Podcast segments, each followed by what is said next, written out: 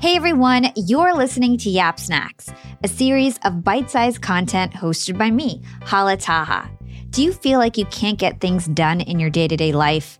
Are you unable to focus for long stints of time while working? Does focus easily slip away from you? If you thought yes to any of these questions, you are not alone. Productivity can feel like a slippery slope where you go from feeling accomplished and ahead one minute to procrastinating, being distracted, and overwhelmed the next. The eight hour workday has been the norm for more than a century. But employee surveys suggest that most people are truly productive for only about three to four hours a day. And what are people doing for the other five hours of their workday? Well, they're checking social media, they're reading news websites, taking breaks, and even looking for new jobs. Imagine how much we could do and achieve if we were just able to stay focused and be productive for eight hours a day, or however many productive hours we choose to work in a day. And what if we ran closer to 100% efficiency rather than just 40 or 50%? And productivity doesn't just relate to your working life, but also your personal life as well. Maybe you keep putting off tasks that need to get checked off the to do list because they just seem too difficult, or you can't seem to get your priorities in order, or maybe you just haven't had the time to take that rain check date with your loved one. I can relate to all of these situations because even though we all have the same 24 hours in a day, it always feels like there's never enough time to get all the things done that I need to get done at work and at home. So me and the Yap team have went through all of our Yap archives to bring some of the best pieces of wisdom today on the show related to maximizing your time and productivity, shared by some of the most reputable experts in the world on the topic. So let's get right into it. First, let's start with to-do lists. How many of us create to do lists at the start of the week? I personally love to check off those boxes. It gives me a rush of dopamine and I get motivated every time I check something off the list. But there's a chance that we're organizing our to do lists all wrong. Back in episode number 105, I spoke with award winning journalist and speaker Laura Vanderkam about her to do list philosophies and how we can create better to do lists that work for you. You are an advocate of very short to do lists. You say three to five items max. And you also sometimes call it a ta-da list. And you got that from Gretchen Rubin. So I thought that was really cute. So tell us about the to do list. Why keep it just three to five items max? Well, the idea of having a short to do list is that you want your to do list to represent things that you actually intend to do. And unfortunately, people wind up making these like 50 item to do lists. Like, you're not going to get through 50 items in a day. But the question is, well, which ones are you going to get through? Right? Like, is it going to be the easiest ones, the ones that were screaming loudest, the first ones you saw? I don't know. But the odds that the ones that you do get through were the ones that absolutely had to happen today um, and were the most important are, are low. Whereas if you force yourself to prioritize to like five main things, like you will, in fact, get through them. Now, people are like, that seems very short. Like, this does not mean the stuff that you do every day. Like, this does not mean like cook dinner is on the list for the five things for the day. It's not, you know, if you always post something on your blog, I would say that's probably not something you'd put on your list of five things because anything that's a routine, that's a habit. Um, if you always check your email at 11 a.m., like that doesn't need to go on the to-do list for the day. This is this is things that are discrete tasks that are important enough to become a contract with yourself that you will get through by the end of the day. But when it is short, then you can get through it. And you start to develop this real trust in yourself that yes, if I put it on the to-do list, it is going to happen. And the only way you can make sure of that is to keep it short because guess what? Stuff is going to come up things are going to happen, things are going to go wrong. People are like, oh, well, I couldn't get through everything on my to do list because stuff happened this afternoon. New things landed on my lap. It's like, oh, imagine that. when has that ever not happened, right? Whereas if you know you've decided these three things absolutely do have to happen, well, you probably will get to those three things even when the new stuff lands on your lap too or even if you get called away for a personal emergency at like 2 p.m right you still will have been able to get through the very limited list and that's why you want to make it very very short the ta-da list part is more that at the end of the day, it's helpful to know, well, what have I done? And ideally, this both matches the to-do list that you created, you know, for the day. And then you can also add anything that you did that came up in the course of the day and then celebrate that those accomplishments happened as well. Laura's philosophy of having short to do lists with three to five items max seems simple enough. But aside from not including more things that can actually fit in one day, there are other considerations to make with your to do list. For one, you need to make sure your activities have clear success criteria and that they're not vague. Let's say you want to make a perfect proposal and you have that on your to do list. What's a perfect proposal exactly? Who's defining that? You need to make sure your task is clear. The other mistake I see people making is putting really big, multiple step projects on their to do list. You need to make sure your tasks are really just one task and they don't have multiple steps. For example, having a line item like launch a new product is much too broad, and that may trigger you to procrastinate because you haven't thought through the immediate next steps and you haven't broken it down, which can actually intimidate you to start the project. And lastly, don't be wishy washy. If anything on your to do list has a question mark, it probably shouldn't even be on the list. Having a wishy washy item sets you up for failure because you don't have the pressure to follow through and it's not officially on your list. Instead, move that item to another date where you're more certain you can accomplish it or take it off altogether. To do lists are only useful when you actually hold yourself accountable to them. And honestly, keeping a to do list is just a small part of time management and productivity. A lot of this stuff has to do with our mindsets, especially surrounding time. I constantly feel like there's not enough time to do all the things I want to do in life. But when I take a step back and slow down, I'm able to realize that I have more time than I think. I want to share one more clip from my chat with Laura and definitely go check out episode number 105 after this because it is filled with so many good nuggets of advice. Laura tells us how changing our mindset towards time and time management can be the key to getting more done. And I love that you said, like, not to wait, like, be so worried about wasting a few minutes. And I think that really speaks to your perspective that time is abundant. And you, you always say that, you know, we should approach time with an abundance mindset. Why is that? Like, why, why is it more beneficial to look at time with an abundance mindset? Well, you just make better choices. I mean, because if you are constantly feeling like there is no time for anything, like you feel rushed, you feel harried, you're not going to be open to opportunity because how could you take on any opportunities? There's no time, there's no space for anything, right? Whereas if you tell yourself, I have all the time I need for what is important to me, well, you know, we see what we choose to see. So if you're walking around with the story that I am harried, busy, rush, starve for time. Well, sure, you can find evidence of that. I'm sure we can all find evidence in our lives of, of moments that are starved for time, rushed, harried, whatever. But if you're walking around with the story that I do have time for the things that matter to me, then you're like, oh, hey, you know, I just got my kids in bed and I, you know, have a 90 minutes before I need to go to bed. I, I could read a book. I'm the kind of person who reads a book. Look at me, you know? and uh, if, if same thing with at the start of the meeting, it's like, we have so much to get through. I have 10 meetings today. How could I possibly spend time just chatting? But here's the thing if you all trust each other and feel like you're happy together and going to have a great meeting because you all feel like you're in it together because of this five minutes of chit chat at the start, well, it's going to be a much better meeting. Like you may not have to have a second meeting because somebody like just resorted to total subterfuge over something that they weren't happy about on the previous meeting. Like it is so much better to invest the time in getting it right. I absolutely love this piece of wisdom about abundance of time mindset. It honestly feels like there's never enough hours in the day, but by slowing down and flipping the script in our brains, we do really have enough time for the things that are most important to us. And when we feel this way, we're bound to make better choices and get closer to what matters to us most. And I think that's more important than just checking off boxes. Mindset is huge when it comes to productivity. Typically, when we put off our most important tasks over and over again, we don't feel good. We know we're not getting enough done at work, and we can start to become our own worst critics then those negative thoughts start to impede our productivity even more, which leads us back to the importance of maintaining that ironclad mindset.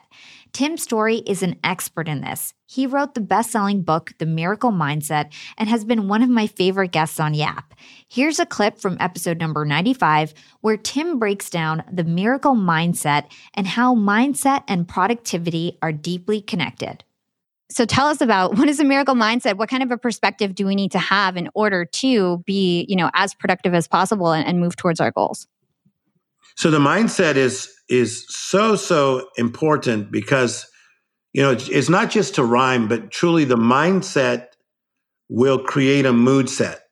So if you tell a little kid that he's going to do something exciting the next day, you've now put something in his mind and it's created a mindset. His mind is set on something. And so the mindset creates the mood set. Oh my gosh, now I'm happy. I get to do this thing tomorrow. So, what I become a master at is creating my own mindset. Because when we were kids in Compton, California, we had seven people in a two bedroom apartment, which is very, very crowded. and then we had seven people in a Volkswagen bug, which is called illegal. You're not supposed to have that so I created my own mindset through the through the realm of imagination. So I started seeing things on TV, predominantly Disney things that we would see. They would come on on Sunday nights, and my older sisters would watch, and my mind just started taking off. So my mindset became beyond. I was thinking beyond, dreaming beyond. So my mindset changed my mood set that even though I was in cramped and crowded places, my sisters used to say, This guy, he walks like he's a king. but we were poor, but it was my mindset. Yeah. And so for those people who are struggling to have this strong mindset, if they if they find them ha- having themselves negative thoughts all the time and, and they just can't get out of it, like what's your advice there? So I'm going to be good at this question because I've just spent three years writing a book, as you know, called The Miracle Mentality that comes out March 1st with HarperCollins. So literally three years I've been writing with an amazing editor. Like, holy schmoly, this guy's so good. Teaches at Princeton. But here's what happens. In my travels, I found out that people usually live in these categories what I call the messy, disheveled, the mundane, which is like the regular, the status quo, or they many times lived in the madness. So they lived in the messy where their life was just disheveled. Okay. Or some lived in the mundane where it's just mundane day after day after day after day with no break. And then some lived in the madness. And I found that if you are constantly in the messy and the madness, it's hard to make room for the magic. You got to make room for magic. And so I teach people in my seminars don't sprinkle magic on your messy. Like, oh my gosh, I'm going with my girls, we're going to Vegas, but you're like all living a messy life, but you're going to sprinkle like a magical weekend. I mean, that's great because you need a, to rest and live.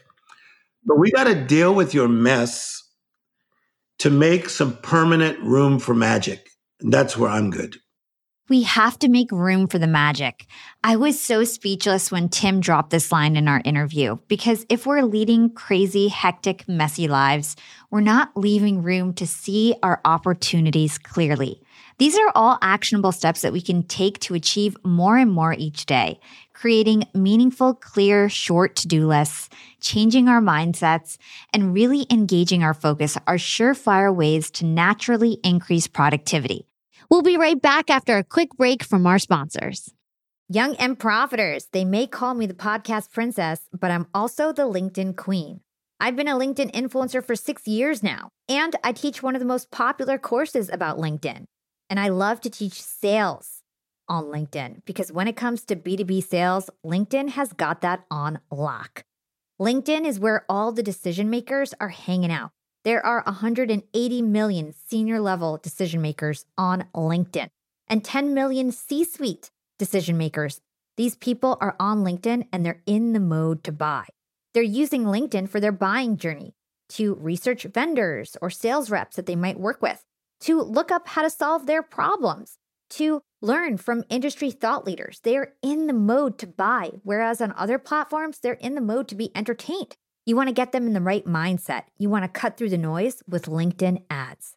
In fact, 79% of B2B marketers rate LinkedIn as their top channel for paid media.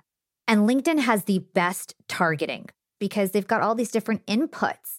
People are putting their resume basically up on there. And so there's so many keywords that they can use to target the right decision makers so they can hear about how you solve their problems. And I've got a special gift for all you young and profiters who want to try LinkedIn ads. You can get a $100 credit. LinkedIn was super generous. If you want to make B2B marketing everything it can be and get a $100 credit on your next campaign, go to linkedin.com slash yap, Y-A-P. Again, if you want to claim your credit, go to linkedin.com slash yap. Terms and conditions apply. Young and profiters, we are all making money. But is your money hustling for you? Meaning, are you investing? Putting your savings in the bank is just doing you a total disservice. You got to beat inflation. I've been investing heavily for years. I've got an E Trade account, I've got a Robinhood account, and it used to be such a pain to manage all of my accounts. I'd hop from platform to platform. I'd always forget my Fidelity password, and then I have to reset my password. I knew that needed to change because I need to keep track of all my stuff. Everything got better once I started using Yahoo Finance, the sponsor of today's episode. You can securely link up all of your investment accounts in Yahoo Finance for one unified view of your wealth. They've got stock analyst ratings, they have independent research. I can customize charts and choose what metrics I want to display for all my stocks so I can make the best decisions. I can even dig into financial statements and balance sheets of the companies that I'm curious about. Whether you're a seasoned investor or looking for that extra guidance, Yahoo Finance gives you all the tools and data you need in one place. For comprehensive financial news and analysis, visit the brand behind every great investor, yahoofinance.com, the number one financial destination, yahoofinance.com. That's yahoofinance.com. There's an actionable concept that's really simple that I'd be remiss to not bring up in this episode, and that's the law of Goya, or simply the law of getting off your ass. Entrepreneur and best-selling author David Meltzer is a big fan of this concept. I had David on Yap twice because he's just that awesome. Back in episode number 31, I had David break down the law of Goya and how we can harness Goya to be our most productive selves and maybe even start to attract the things we most desire. Number one, the law of Goya. The law of Goya is get off your ass. Mm. Do not sit at home high on your mom's couch dreaming about what you want, high and broke and sick. Get off your ass and work for what you want, sacrifice for what you want, create action. Because part of attraction is action. Mm-hmm. And the second phase is the law of attraction. After you put forth all the productivity, all the value that you want, then you need to be accessible. You need to attract and access everything that you want. Be accessible to others and access what you want with the laws of attraction. Put your full faith into what you want, what you think, what you say, what you do, what you believe, and even the unconscious competencies of your personality traits and energy. Put all that aggregate of faith to what you want, and you'll get more of what you want. Mm-hmm. And then finally, the most hyper aggressive part of the law of attraction or the law of getting what you want. Not only do you have to have action and attraction, but you have to surrender.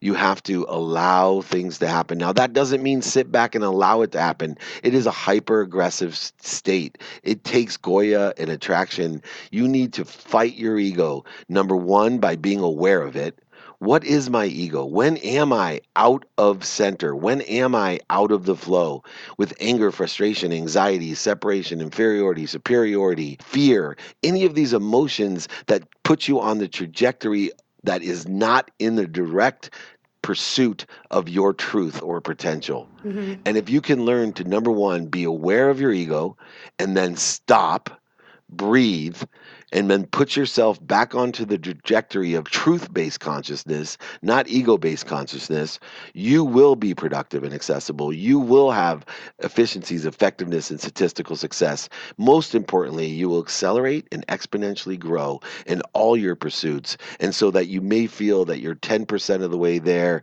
in a year, which means in half a year more, you'll be 20% of the way there. In a quarter of a year more, you'll be 40%. In an eighth of the year more, you'll be 80. In a 16th of the year, 160%. In a 32nd of a year, you'll be at 6,400%. And it goes on and on and on. That's how life accelerates and grows. And when people think they're not close, they're a lot closer than they think they are. And when they think they're close, they're even closer than they think they are. That's how acceleration and exponential growth works. That's what the ego does not allow you to do. It creates the corrosion and the illusion that you'll never get there. Mm-hmm. It creates the corrosion illusion that everybody else knows what's best for you, that you are what everybody else thinks of you, that you are not worthy, that you must please everybody else. All of these different emotions are included in that ego based. And I highly encourage anyone to study ego and how it's relative to your time and productivity and accessibility. And then you can experience the flow and really truly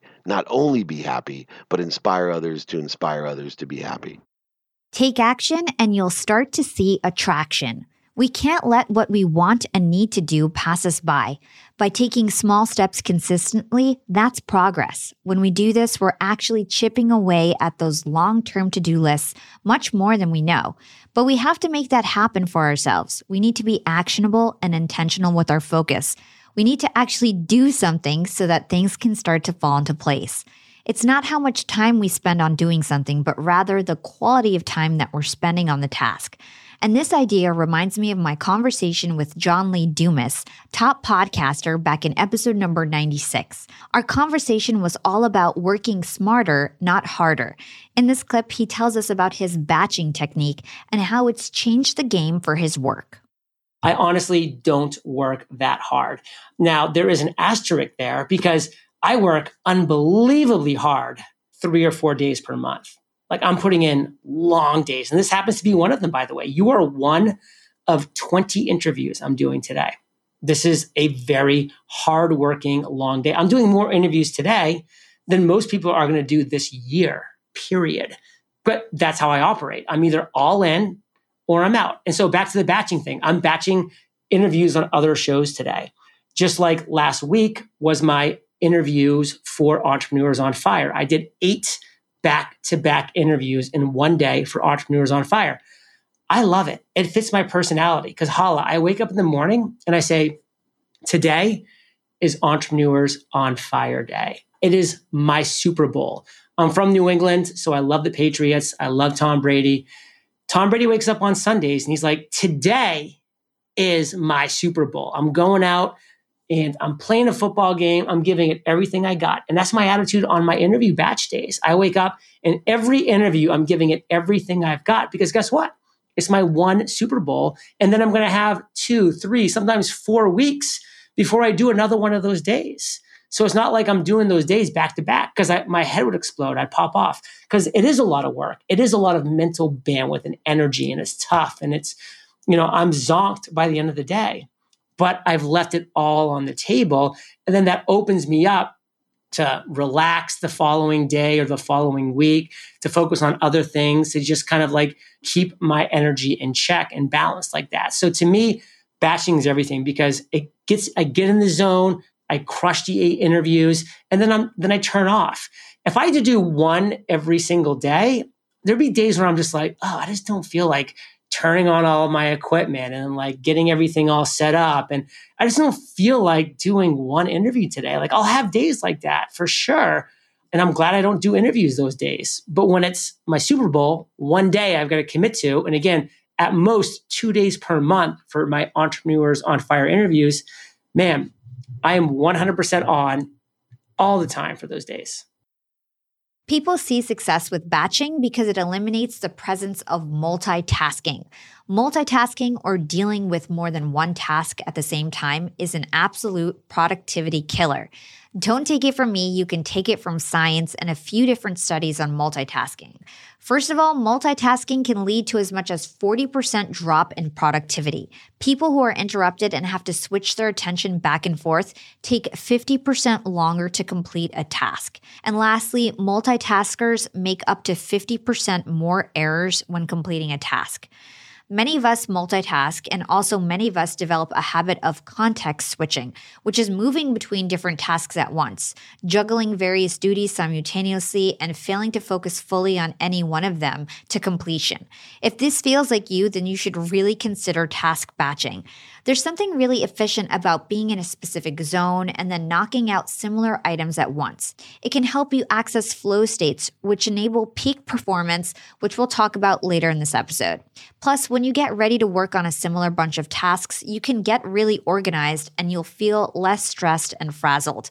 You can grab all the tools, documents, and resources you need to get started, and then just focus on everything you need to do right at hand. And with more organization and thoughts not scattered, you're likely to be more precise and reduce any errors. Batching is one of my favorite productivity hacks personally, and I have a bunch of tips related to batching that I've learned over the years. For example, you should batch low value work for low energy parts of your day. You can set time limits, especially for your unruly tasks like email, which could take up your whole day. When it comes to doing low value work for low energy parts of your day, I love to do email at like 3 p.m. Eastern when I'm usually in a slump. I just do all my email at once and I use that low energy part of my day to do low value work. Another method that John brought up in our conversation was the Pomodoro method. This is an age old technique that encourages people to work with the time they have rather than against it. It works by breaking your workday into chunks of concentrated time, like 40 minutes, for example. You set a timer for that exact amount of time, and then once that timer goes off, you take a 20 minute break. Then, after your short break, you're back to 40 minutes of focused work, and then you take a 20 minute break, and so on. You may have heard of this method before, and so let's hear how John implements the Pomodoro method when it comes to time management to achieve more during his days. A lot of people wake up and it's all about OPP other people's problems. They jump on email and it's about people wanting this from them, wanting that from them, needing this.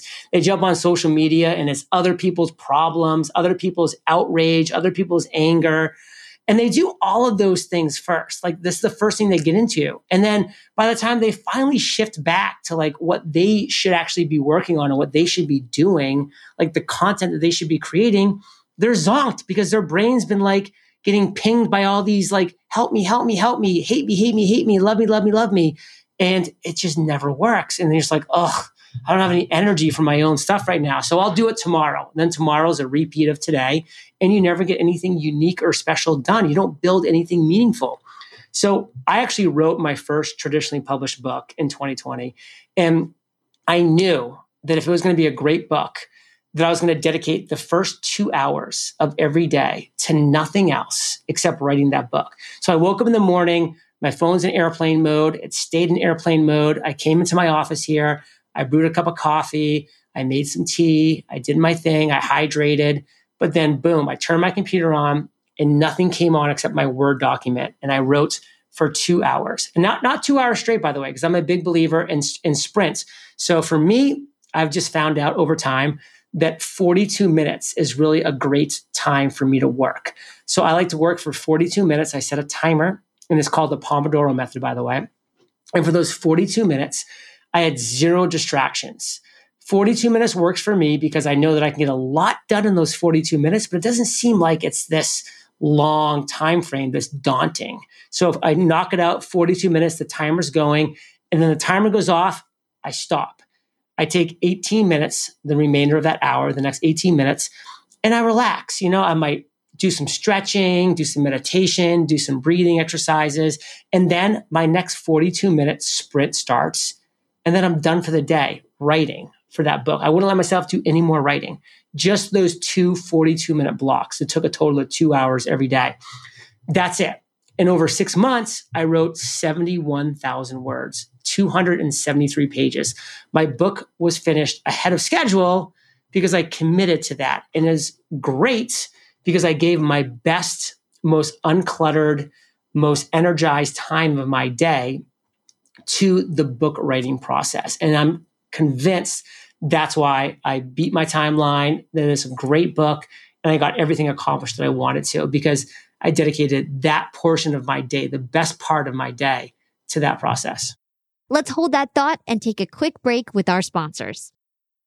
Young and Profiters, I'm about to be jet setting all over the world. I'm going to London, Cancun, New Orleans, and New York to speak.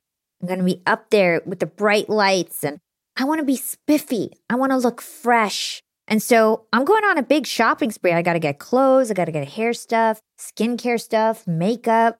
But I'm not going to feel guilty about this shopping spree because Rakuten's Big Give Week is back. Rakuten is the shopping platform for savvy savers. From May 6th to May 13th, they're having their biggest cashback event of the year. I'm talking about 15% cashback at hundreds of stores with additional cashback bonuses. And they've got so many stores participating in their big give week. So when it comes to clothes, I'm looking at Splendid and Good American. And when it comes to beauty, they've got so many good stores participating. They've got Ulta, Fenty, Bobbi Brown, Blue Mercury. and all the products that we love. Now we can get cash back. It's like getting a discount on the stuff you're going to buy anyway. It's absolutely amazing. They even have travel brands, so that's going to be super convenient for me with all my upcoming trips. Expedia, hotels.com. You can get deals on everything from electronics to home goods to travel and beauty. Young and profiters, you're going to want to grab this limited time deal with both hands. You get high cashback rates for only eight days. So hurry. Membership is free, and when you sign up and shop today, you get an extra 10% cashback boost. That's an extra 10% cashback on top of the 15% cashback. You won't see higher cashback rates than these. Go to Rakuten.com or download the Rakuten app at R A K U T E N. Shoppers get it. Young and Profiters. Yap Media is growing so fast. I have 10 open roles just this month.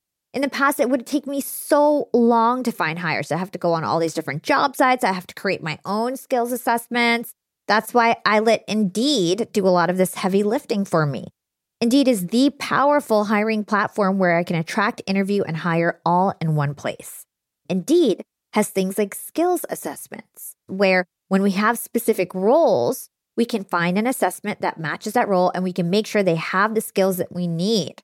Then I can focus on culture fit. I can make sure they're scrappy enough and are obsessed with excellence and do all the things that we need to do for them to fit in at Yap. And Indeed streamlines hiring with powerful tools like Instant Match. An Instant Match basically matches you with candidates as soon as you put up a job post with people who are qualified right away. It's instant. And the best part is it gets better as you use it. So now when I use Indeed, especially when I'm hiring for similar roles, I get people right away where they know that I'm going to like the candidates because they can see what my preferences were in the past. It gets better as you use it. According to US Indeed data, the moment Indeed sponsors a job, over 80% of employers get candidates whose resumes are a perfect match for the position. It's like waving a magic wand that gets better as you use it. So I love using Indeed. We've found a lot of our A players on there. Join more than 3 million businesses worldwide who count on Indeed to hire their next superstar like we do at Yap Media. Start hiring now with a $75 sponsored job credit to upgrade your job post at indeed.com slash profiting. Offer is good for a limited time. Claim your $75 sponsored job credit at indeed.com slash profiting. Again, that's indeed.com slash profiting and support the show by saying you heard about it on Young and Profiting podcast. Again, it's indeed.com slash profiting to get your $75 credit. Terms and conditions apply. Need to hire? You need Indeed. The Pomodoro method is an easy way to bring more structure into your working hours and to get more done. Quite honestly, if you're working a nine to five right now and you're having trouble focusing, I would start with the Pomodoro method because I think that's more attainable to implement instead of batching your time at first. But whichever method you find works best for you, stick with it. When you create more structure into your work, you are rewiring your brain to be more efficient. And there's proof that we can hack our brains to reach peak performance levels with enough focus. Back in episode number 32, I had Steven Kotler on, and he is the peak performance and flow master. He's written books upon books about how to train our brains to reach our ultimate flow states, AKA our peak performance with more ease. Cognitive literacy is really important. It's important to understand what's going on in your brain and your body when you're performing at your best.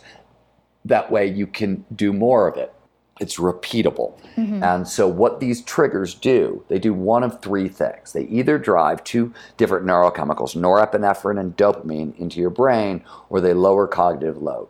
Let me back up one step. Flow follows focus. It only shows up when all of our attention is in the right here, the right now. Mm-hmm. So that's what all these triggers do. They drive attention into the present moment. And as I mentioned a second ago, they do this in one of three ways. They either produce norepinephrine or dopamine, which, among their many functions in the brain, are big focusing drugs. They drive attention into the right here, right now, and thus propel us into flow or they lower cognitive load. Cognitive load is all the crap you're trying to think about at any one time. And since your brain has a fixed energy budget, if I take away some of the stuff you're trying to pay attention to. If I lower cognitive load, you got more energy to pay attention to stuff in the present. So I'm liberating energy that you can re-spend on focus. So that's what these triggers do. Mm-hmm. Simplest trigger, you know, always the place I start. Can I swear on your podcast? Yes. Okay. we work with organizations. The very first thing I do is I said, look, if you can't hang a sign on your door that says, fuck off, I'm flowing, you can't do this work. You're sunk. Forget about it. And the reason is what the research shows is to maximize flow, you need 90 to 120 minute periods of uninterrupted concentration. And Tim Ferriss has argued that if you're working on anything really, really creative, and I think he's right on this, that at least a couple times a week you should have like three, four, five hour really time luxurious stretches to focus on your work. And for me, what this really means is I get up at four o'clock in the morning and I start writing. So from 4 a.m. to 8 a.m. every day, I write. My phone is off, mm-hmm. my email is off, my internet is off. In fact, all that stuff gets turned off at the end of the day, the night before. So when I leave my office at the end of the day, I Skype gets turned off, the internet gets turned off, email gets shut down, my phone, my landline gets unplugged, my cell phone gets turned off, mm. all the lights get turned off, and I leave my computer in focus view, so all I see are the words wow. on a page. That's all I see. It's dark outside, there's nothing but words on a page, there's no contact, and that's what I do for four hours. Now, sometimes I'll turn I actually will, and this is it's, it's worth pointing this out so people don't get me wrong on this one sometimes what I'm writing requires research, right? Our director of research, Connor Murphy, is a coder and he works the same way when he's coding. Mm-hmm. He will flit all over the internet looking for bits of code and ideas and take this, that. I'll do the same thing with research, right? It's not to say that I totally keep my focus only on the writing. I will go elsewhere and do research and come back to the writing. That stuff happens, but I will stay focused on the task at hand, mm-hmm. usually, you know, for four hours straight every morning. And really, that's what I've done for 30 years.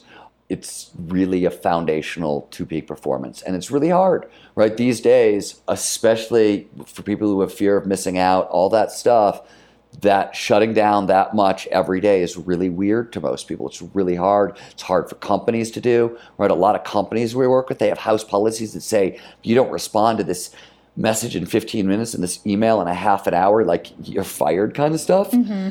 That's absolutely insane. Yeah. I mean, literally, it's a corporate policy that goes against our biological hardwiring. And we know, and there's, you know, copious research, the late, great Clifford Nass, who was at Stanford, kind of proved this more than anybody else. The brain doesn't multitask. It just is not built for it. It's not wired that way. You can sort of slowly over time start to train that a tiny little bit, a little more than we thought, but it really doesn't do it. So uninterrupted concentration is how we're built and you need to maximize that for flow. So that's absolutely the place you got to start. Like Steve said, flow follows focus. And the biggest threat to our focus is distractions. So when you have high value work, make sure you set aside time where you will less likely be distracted. For Steve, that's 4 a.m. in the morning when the rest of his family is sleeping. It's also important to take measures into your own hands so that you're not distracted. That means proactively putting your phone away or turning it off or silencing your notifications.